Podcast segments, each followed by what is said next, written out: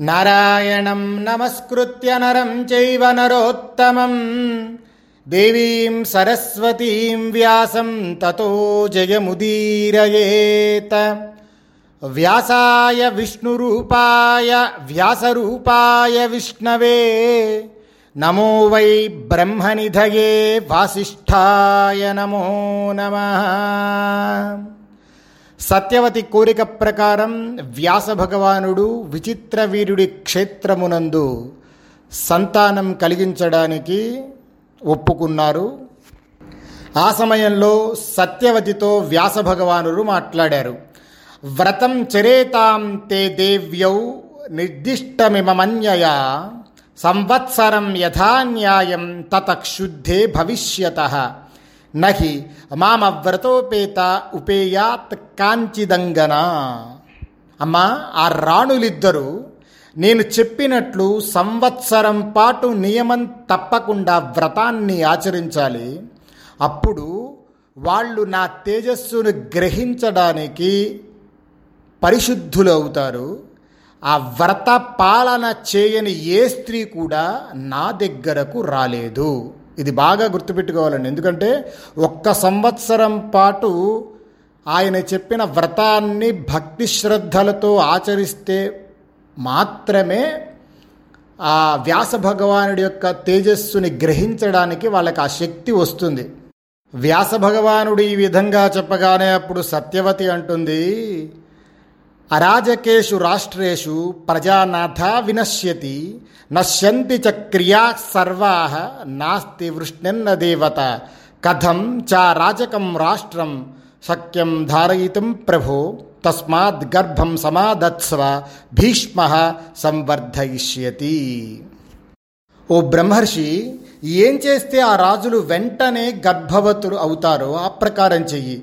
రాష్ట్రంలో రాజు లేకపోతే ప్రజలు అనాథలై నశిస్తారయ్యా. ధర్మకార్యములు అన్నీ ఆగిపోతాయి. రాజ్యంలో రాజు లేకపోతే వానలు కూడా సకాలంలో పడవు. దేవతల యొక్క అనుగ్రహం కూడా ఉండదు.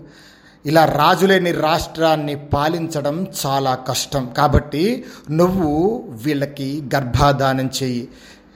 ఆ పుట్టిన సంతానాన్ని భీష్ముడే పెంచి పోషిస్తాడు. ఇదిగో ఇలా సత్యవతి ఎప్పుడైతే మాట్లాడిందో అప్పుడు వ్యాస భగవానుడు అన్నారు యది పుత్ర ప్రదాతవ్య మయా భ్రాతురకాలిక విరూపతాం మే సహతాం తయోరేతత్ పరం వ్రతం. ఇక్కడ చెప్పేటువంటి శ్లోకాలు జాగ్రత్తగా వినాలండి. ఎందుకంటే ఈ శ్లోకాల్లోనే అర్థం ఉంటుంది. ఒకవేళ వ్యాస భగవానుడి యొక్క తేజస్సుని గ్రహించాలి అంటే ఒక సంవత్సరం పాటు నియమబద్ధంగా వ్రతం చేస్తే కానీ వీలుండదు అని చెప్పి ముందు చెప్పారు. సత్యవత ఏమడుగుతుంది? ఇప్పటికిప్పుడు సంతానం కావాలి అని అడుగుతుంది. అడుగుతుంటే దానికి ఒక పద్ధతి ఉంది. అది చెప్తున్నాను అది విను అని చెప్పి ఇప్పుడు మళ్ళీ చెప్తున్నారు వ్యాస భగవానుడు. విరూపతాం మే సహతాం. ఇది బాగా గుర్తుపెట్టుకోవాలి. అమ్మా నువ్వు కోరినట్టు ఇప్పుడే పుత్రుణ్ణి ప్రసాదించాలంటే ఆ రాణులు నా వికార రూపాన్ని సహించాలి. ఇదే ఇప్పుడు వారికి ప్రధానమైన వ్రతం. పరం వ్రతం. విరూపతాం మే సహతాం తయోరేతత్ పరం వ్రతం. ఇది మే సహతే గంధం రూపం వేషం తథా వపు. అద్వైవ గర్భం కౌసల్య విశిష్టం ప్రతిపద్యతాం. నా శరీరం నుంచి వచ్చే వాసనని నా రూపాన్ని నా వేషాన్ని ఈ శరీరాన్ని భరించగలిగితే అంబిక ఈరోజే ఉత్తమ గర్భాన్ని పొందుతుంది. అని వ్యాస భగవానుడు చెప్పారు. ఇది విని సత్యవతి కోడళ్ళని సమీపించి ఆ కోడళ్ళతో మాట్లాడుతుంది. అమ్మా భరతవంశం ఇప్పుడు విచ్ఛిన్నం కాబోతుంది. అది స్పష్టంగా మీకు కూడా కనబడుతున్నది కదా. నశిస్తున్నటువంటి ఈ పితృవంశాన్ని బాధపడుతున్న నన్ను చూసి భీష్ముడు వంశాభివృద్ధి కోసం నాకు ఒక ఆలోచన చెప్పాడు. అది నెరవేర్చడం ఇప్పుడు మీ చేతుల్లో ఉంది. కాబట్టి నశించిన భరతవంశాన్ని మరల సముద్ధరించండి.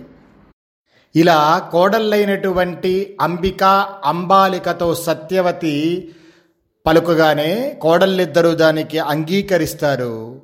మొట్టమొదటిసారిగా అంబికయందు వ్యాస భగవానుడు తన తేజస్సుని నిక్షిప్తం చేయడానికి వస్తారు. ఆ సమయంలో వ్యాస భగవానుడు ఎలా ఉన్నారంటే తస్య కృష్ణస్య కపిలాం జటాం దీప్తే చ లోచనే బభ్రూణి చైవ శ్మశ్రూణి దృష్ట్వా దేవి న్యమీలయత్.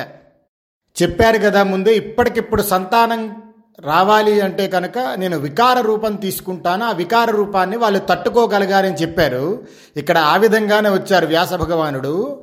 నల్లగా ఉన్న రంగుతో శరీర ఛాయతో అదేవిధంగా ఆ రాగి రంగులో ఉన్నటువంటి జటాజూటాలు అగ్నిగోళాల్లాగా మెరిసిపోతున్నటువంటి కళ్ళు అదేవిధంగా ఈ గడ్డము మేసము ఇవన్నీ కూడా రాగి రంగులో ఉన్నాయి. ఇలాంటి భయంకరమైనటువంటి రౌద్ర రూపాన్ని చూసేటప్పటికల్లా ఒక్కసారిగా అంబిక తట్టుకోలేక భయమేసి కళ్ళు మూసుకుంది. వ్యాస భగవానుడు అంబికయందు తన తేజస్సుని నిక్షిప్తం చేశాడు. భయం వలన కళ్ళు మూసుకొని అంబిక ఆయన్ని చూడలేకపోయింది. శయ్యాగారం నుంచి బయటకు వచ్చిన తర్వాత వ్యాస భగవాను సత్యవతి అడుగుతుంది నాయన ఆమెకు గుణవంతుడైన రాజపుత్రుడు జన్మిస్తాడు కదా అని. అడిగేటప్పటికీ అప్పుడు వ్యాస భగవాన్ ఉన్నాడు నిశమ్య తద్వాచో మాతు వ్యాస సత్యవతి సుత నాగాయుత సమప్రాణ విద్వాన్ రాజర్షి సత్తమ మహాభాగో మహావీర్య మహాబుద్ధిర్భవిష్యతి తస్య చాపి శతం పుత్రా భవిష్యంతి మహాత్మన.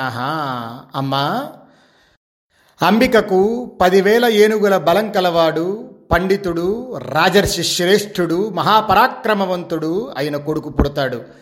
ఆ మహాత్ముడికి వంద మంది కొడుకులు పుడతారు. కింతు మాతు సవైగుణ్యాత్ అంధ ఏవ భవిష్యతి. తస్య తద్వచనం శ్రుత్వా మాతా పుత్రమధాబ్రవీత్ నాంధ కురూణాం నృపతి అనురూపస్థపోతన జ్ఞాతి వంశస్య గోప్తారం పితॄణాం వంశవర్ధనం ద్వితీయం కురువంశస్య రాజానం దాతుమర్హసి కానీ తల్లి దోషం వలన అతడు గుడ్డివాడు అవుతాడు. అంటే ఈయన వీర్యాన్ని నిక్షిప్తం చేసేటప్పుడు తన తేజస్సుని నిక్షిప్తం చేసేటప్పుడు ఈయన రూపాన్ని చూసి అంబిక భయంతో కళ్ళు మూసుకుంది కాబట్టి ఆ తల్లి దోషం వలన ఇక్కడదే కింతు మాతు సవైగుణ్యాత్ అంధ ఏవ భవిష్యతి. తల్లి దోషం వలన అతడు గ్రుడ్డివాడవుతాడు ఇక్కడ మీరు బాగా గుర్తుపెట్టుకోవాలి. ఆ సమయంలోనే భారతదేశంలో ఎంత గొప్పదైనటువంటి శాస్త్రజ్ఞానం ఉందో చూడండి. అంటే గర్భధారణ సమయంలో స్త్రీ ఏ భావంతో అయితే ఉంటుందో ఏ విధంగా అయితే ఆలోచిస్తుందో అటువంటి లక్షణాలు గల బిడ్డకు జన్మనిస్తుంది. వ్యాస భగవానుడు చెప్పినటువంటి ఆ మాటలు విని సత్యవతి బాధపడి మళ్ళా ఆయనతో అంది మహర్షి గుడ్డివాడు కురురాజుగా తగినవాడు కాదు. దాయాదుల వంశాన్ని రక్షిస్తూ వంశాన్ని అభివృద్ధి చేయగల మరొకరిని కురువంశరాజుగా ప్రసాదించు అని చెప్పి సత్యవతి అడిగేటప్పటికీ వ్యాసభగవానుడు దానికి ఒప్పుకుంటాడు. అంబాలిక మథాభ్యాగాత్ ఋషిం దృష్ట్వా చ సాపితం వివర్ణ పాండు సంకాశ నమ పద్యత భారత. ఇక రెండవసారి సత్యవతి రెండవ కోడలు అయినటువంటి అంబాలిక ఎందు వ్యాస భగవానుడు తన తేజస్సుని నిక్షిప్తం చేశారు. ఆ సమయంలో తాం భీతాం పాండు సంకాశాం విషణ్ణాం ప్రేక్ష భారత వ్యాస సత్యవతీ పుత్ర ఇదం వచనమబ్రవీత్. ఇక్కడ శ్లోకాలని జాగ్రత్తగా పరిశీలించాలండి. తాం భీతాం పాండు సంకాశాం అదేవిధంగా యస్మాత్ పాండుత్వమాపన్న విరూపం ప్రేక్షమామిహ తస్మాదేశ సుతస్తే వై పాండురేవ భవిష్యతి. పాండురేవ భవిష్యతి పాండురేవ భవిష్యతి. ఈ ఈ మాట అండర్లైన్ చేసుకోండి. ఆ సమయంలో ఈ అంబాలిక వ్యాసభగవాను యొక్క వికార రూపాన్ని చూసి భయపడి తెల్లబోయింది. వ్యాస భగవానుడు బయటికి వచ్చి త- తన తల్లి అయిన సత్యవతితో అదే చెప్తాడు అమ్మ వికారంగా కనిపిస్తున్న నన్ను చూసి అంబాలిక తెల్లబోయింది కాబట్టి అంబాలికకు పుట్టబోయే కొడుకు పాండువర్ణంతోనే ఉంటాడు. పాండురేవ భవిష్యతి. అంతేగాని చాలామంది ఇక్కడ ఏమంటారంటే పాండు రోగంతో పుట్టాడు అని అనుకుంటారు. తెల్లబోయింది కాబట్టి పాండు రోగంతో పుట్టారని చెప్పి. అది మహాభారతంలో లేదండి. వ్యాస భారతంలో పాండు వర్ణంతోనే పుట్టాడు అని చెప్పి చెప్తున్నారు. అంటే ఇక్కడెక్కడా కూడా రోగం గురించి ప్రస్తావన చేయలే. అంటే మనకి ఆదిపర్వంలో నన్నయ్య గారు రచించిన దాంట్లో కూడా అక్కడ కూడా పాండు దేహుండు అని అంటారు తప్ప ఇక్కడ రోగం అని ప్రస్తావన చేయడు. ఇక్కడ మొట్టమొదటి కూడా ఆవిడ చెప్పింది చూసారా అంటే ఏంటి? అప్పుడున్నటువంటి శిక్షాస్మృతి ప్రకారంగా అవయవ లోపం ఉన్నవాళ్ళు రాజుగా పనికిరాడు. అందుకని చెప్పి ఆ పైన ఉన్నటువంటి అం అంబికకి పుట్టినటువంటి కొడుకు పనికిరాడు కాబట్టి రెండవ కొడుకుగా ఇప్పుడు ఈ పాండురాజు వచ్చాడు. కానీ ఈయన కూడా ఒకవేళ రోగం ఉన్నట్టుంటే ఈయన కూడా రాజ్యాధికారానికి పనికిరాడు కదా. కాబట్టి శరీర వర్ణత్వం పాండువర్ణం తప్ప పాండు రోగి కాదు. వ్యాస తేజస్సు వల్ల అంబిక ఒక గ్రుడ్డి కొడుకును కన్నది. అదేవిధంగా అంబాలిక పాండువర్ణంలో ఉన్నటువంటి కొడుకును కన్నది. ఆ తరువాత తమ్ మాత పునరే వాణ్యం ఏకం పుత్రమయాచత తథేతి స మహర్షిస్తాం మాతరం ప్రత్యభాషత. మళ్ళీ సత్యవతి ఇంకొక బిడ్డ కావాలి అని చెప్పి వ్యాస భగవానుణ్ణి అభ్యర్థిస్తుంది. అందుకు వ్యాస భగవానుడు ఒప్పుకుంటారు. ఇక్కడ మనం అర్థం చేసుకోవాలండి. మరి ఇంకొక కొడుకుని ఎందుకు అడిగింది అనేది మనం అర్థం చేసుకోవాలి సత్యవతి. ఇక్కడ ఈ అంబికకు ప్రథమ పుత్రుండు అంధుండయ్యే ఇంకా ఒక్క కొడుకు రూపవంతుండు అడుగమని. అంటే ఏంటంటే అంబికకు మొట్టమొదట పుట్టినవాడు గ్రుడ్డివాడు పుట్టాడు కాబట్టి రూపవంతుడైన ఇంకొక కొడుకు కావాలి అనే ఉద్దేశంతోనే ఆ సత్యవతి అడిగింది సాతు రూపంచ గంధంచ మహర్షే ప్రవిచింత్యతం నాకరోద్ వచనం దేవ్యా భయాత్ సురసుతోపమా. ఆ వ్యాస మహర్షి యొక్క రూపాన్ని ఆయన శరీర వాసనని తలుచుకొని బెదిరిపోయి ఈసారి అత్తగారి మాటను పాటించలేదు అంబిక. తన దాసికి తన నగలన్నిటినీ అలంకరించి ఆవిడని చక్కగా తీర్చిదిద్ది వ్యాస భగవానుడి దగ్గరికి ఆ దాసిని పంపించింది అంబిక. ఆవిడ దాసి అని తెలిసి కూడా వ్యాస భగవానుడు తన తేజస్సును ఆవిడ యందు ఆవిడ గర్భమునందు నిక్షిప్తం చేశాడు. ఆ తేజస్సును ఆవిడ ఎందు పెట్టి ఆ దాసితో మాట్లాడుతున్నారు వ్యాస భగవానుడు ఇకపై నువ్వు దాసివి కావు నీ కడుపున శ్రేష్ఠుడైన కొడుకు పుట్టబోతున్నాడు. అతడు పండిత శ్రేష్ఠుడు ధర్మస్వరూపుడు అవుతాడు. ఆ బాలుడు ఎవరో కాదు విదురుడు. ఈ దాసి అని తెలిసి కూడా వ్యాసుడు ఎందుకు తన తేజాన్ని నిక్షిప్తం చేశాడో తెలుసుకోవాలి కదండి. అంటే ఈ వ్యాసుడి గర్భం నుండి జనించబోయే తేజం ఎవరంటే వ్యాసుని ద్వారా దాసీ గర్భంలో పుట్టబోయే యముడి యొక్క తేజస్సు. అది ఇక్కడ గ్రహించాలి. ఆ యమరాట్ తేజం వ్యాసుని ఎందు చేరి వ్యాసుని ద్వారా ఈ మహాత్మురాలైన దాసీ స్త్రీ ఎందు చేరి విదురుడు పుట్టాడు. ఆ తేజస్సు నిక్షిప్తం చేయడానికి వ్యాసుడు అక్కడికి వచ్చాడు. కాబట్టి దాసి అని తెలిసినా కూడా ఆయన తేజోదానం చేశారు. ఆ యమధర్మరాజు ఎందుకు విదురుడుగా పుట్టవలసి వచ్చింది అనేది కూడా ఆ కథను కూడా ఇప్పుడు మనం తెలుసుకుందాం. పూర్వం మాండవ మహర్షి అని చెప్పి ఒక ఆయన ఉండేవాడు. ఆయన మహాతపస్వి మహాయోగి. ఆయన ఆశ్రమం దగ్గర చెట్టు కింద మౌనవ్రతాన్ని స్వీకరించి తదేకంగా తపస్సు చేస్తూ ఉన్నాడు ఆ మాండవ్య మహర్షి. ఇలా చాలా కాలం ఆయన తపస్సులో ఉండగా ఒకసారి కొంతమంది దొంగలు వాళ్ళు దొంగిలించినటువంటి సొమ్ముతో ఆ మహర్షి యొక్క ఆశ్రమం దగ్గరికి వచ్చారు. ఆ దొంగలని రాజభటులు తరుముకుంటూ వస్తున్నారు. ఆ భయంతో ఈ ముని యొక్క ఈ మాండవ్య మనిషి యొక్క ఆశ్రమంలోకి చేరి ఆ దొంగిలించిన సొమ్ము మొత్తాన్ని కూడా ఆశ్రమంలో పెట్టేసి ఒక మూలగా నక్కి ఉన్నారు. ఈ రాజభటులకు కనబడకుండా ఆ దొంగలంతా కూడా.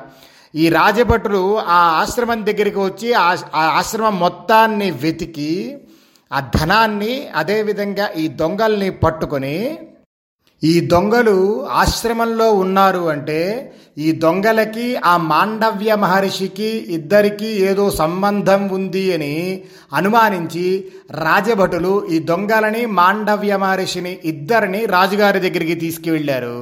ఆ రాజుగారు దొంగలతో పాటు ఈ మహర్షిని కూడా చంపాలి అని చెప్పి ఆదేశించాడు. ఆ మహాతపస్వి ఎవరో తెలియనటువంటి ఈ రాజభటులు ఆయనని శూలంతో దించారు. అంటే శూలం పెట్టి ఆ శూలం మీద కూర్చోబెట్టారు ఈ మాండవ్య మహర్షిని. ఆ శూలంపై ఉన్నటువంటి ధర్మాత్ముడైన మాండవ్య మహర్షి తన తపశ్శక్తి వల్ల ఆహారం లేకపోయినా చాలా కాలం మరణించలేదు. ఎప్పుడైతే మాండవ్య మహర్షికి ఇలాంటి దండన విధించాడో అప్పటి నుంచి ఆ రాజ్యంలో తెలియనటువంటి అనేక రకమైన ఉపద్రవాలు కలగటం మొదలుపెట్టాయి. ఆ మాండవ్య మహర్షి ప్రాణాలను కాపాడుకుంటూ స్మరణ మాత్రంతో అక్కడ ఉన్న ఋషులందరినీ తన దగ్గరికి పిలిపించుకున్నాడు. శూలంపై తపిస్తూ తపస్సు చేస్తున్న ఆ మహాత్ముణ్ణి చూసి తపోధనులైనటువంటి ఆ మునులు ఎంతో దుఃఖించారు. ఆ మునులు అడుగుతారు మాండవ్య మహర్షితో బ్రాహ్మణ శూలంపై ఇలా ఆరోపించబడి ఇంద ఇలాంటి దుఃఖాన్ని భయాన్ని అనుభవించవలసినంత గొప్ప పాపం అసలు మీరేం చేశారయ్యా? మాకు తెలుసుకోవాలని కాస్త చెప్పండి అని చెప్పి చెప్పేటప్పటికి అప్పుడు మాండవ్య మహర్షి అన్నారు తత స ముని శార్దూల తాను వాచ తపోధనాన్ దోషత కం గమిష్యామి నహి మేన్యోపరాధ్యతి ఎవరిపై దోషాన్ని చెప్పగలనయ్యా? నాకు కీడి చేసిన వాళ్ళు ఎవ్వరూ లేరు. నేను ఎప్పుడో ఏదో పాపం చేశాను అది ఇప్పుడు ఇలా ఈ బాధగా అనుభవిస్తున్నాను అని చెప్పి ఆయన మాట్లాడారు. చూసారా అంటే వాళ్ళకి జరిగినటువంటి నష్టాన్ని కూడా వాళ్ళు భరిస్తారు తప్ప ఇంకొకళ్ళని హేళన చేయరు మహర్షులు. అదిగో ఆ సమయంలో ఆ మునులంతా కూడా ఆ రాజ్యాన్ని పరిపాలించే రాజుగారి దగ్గరికి వెళ్ళి జరిగిన వృత్తాంతం మొత్తం చెప్తారు. ఆయన మహారాజు గారి తన తప్పును తెలుసుకొని తన మంత్రులతో కలిసి ఆ శూలంపై ఉన్నటువంటి ఆ మాండవ్య మహర్షి దగ్గరికి వస్తారు. వచ్చి అయ్యా నేను అజ్ఞానంతో మీకు అపకారం చేశాను. నాపై మీరు కోపించవద్దు. దయచేసి నన్ను అనుగ్రహించండి అని చెప్పి మహారాజు మాండవ్య మహర్షిని కోరతాడు. రాజు క్షమాపణ అడిగేటప్పటికల్లా మహర్షి ప్రసన్నుడవుతాడు. ఆయన్ని అనుగ్రహించి ఆ మాండవ్య మహర్షిని రాజు శూలం నుంచి దింపుతాడు. ఆ మహారాజు శూలాన్ని శరీరం నుంచి వేరు చేయాలని చెప్పి ప్రయత్నిస్తాడు. కానీ దాన్ని మొత్తం బయటకు తీయలేక శరీరంలో ఉన్నంత వరకు ఆ శూలాన్ని నరికించాడు.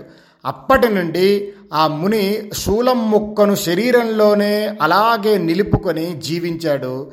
తన తీవ్ర తపస్సు ఫలితంగా ఆయన చివరకు పుణ్యలోకాలను పొందాడు. అనీ మాండవ్య ఇది చ తతో లోకేషు గీయతే సగత్వా సదనం విప్రహ ధర్మస్య పరమాత్మవిత్. ఆసనస్థం తతో ధర్మం దృష్టోపాలభత ప్రభు. కిన్ తద్దుష్కృతం కర్మ మయా కృతమజానత. ఆ శూలం యొక్క ముందు భాగం అగ్రభాగం మొత్తం ఆయన శరీరంలోనే ఉండిపోయింది కాబట్టి ఆయన్ని అణి మాండవ్యుడు అని పిలిచేవారు. ఆ మాండవ్యుడు చనిపోయిన తర్వాత యమధర్మరాజు యొక్క భవనానికి వెళ్ళి యమధర్మరాజా నేను ఈ రీతిన బాధపడడానికి నేను చేసినటువంటి నేరం ఏమిటి దాని గురించి నాకు తెలుసుకోవాలని చెప్పు అని చెప్పి అడిగేటప్పటికల్లా అప్పుడు యమధర్మరాజు చెప్తాడు ఓ తపోధన నువ్వు రెక్కల పురుగుల యొక్క వెనక భాగాల్ని గడ్డి పోసలతో గుర్చావు. దానివల్ల నువ్వు ఈ ఫలితాన్ని అనుభవించవలసి వచ్చింది అని చెప్పి చెప్తాడు. అప్పుడు మహర్షి అంటాడు కస్మిన్ కాలే మయా తత్తు కృతం బ్రూహి యథాతథం తేనోక్తో ధర్మరాజేన బాలభావే త్వయా కృతం. నేను ఏ వయస్సులో ఆ పని చేశానో నాకు ఉన్నదున్నట్టు చెప్పు.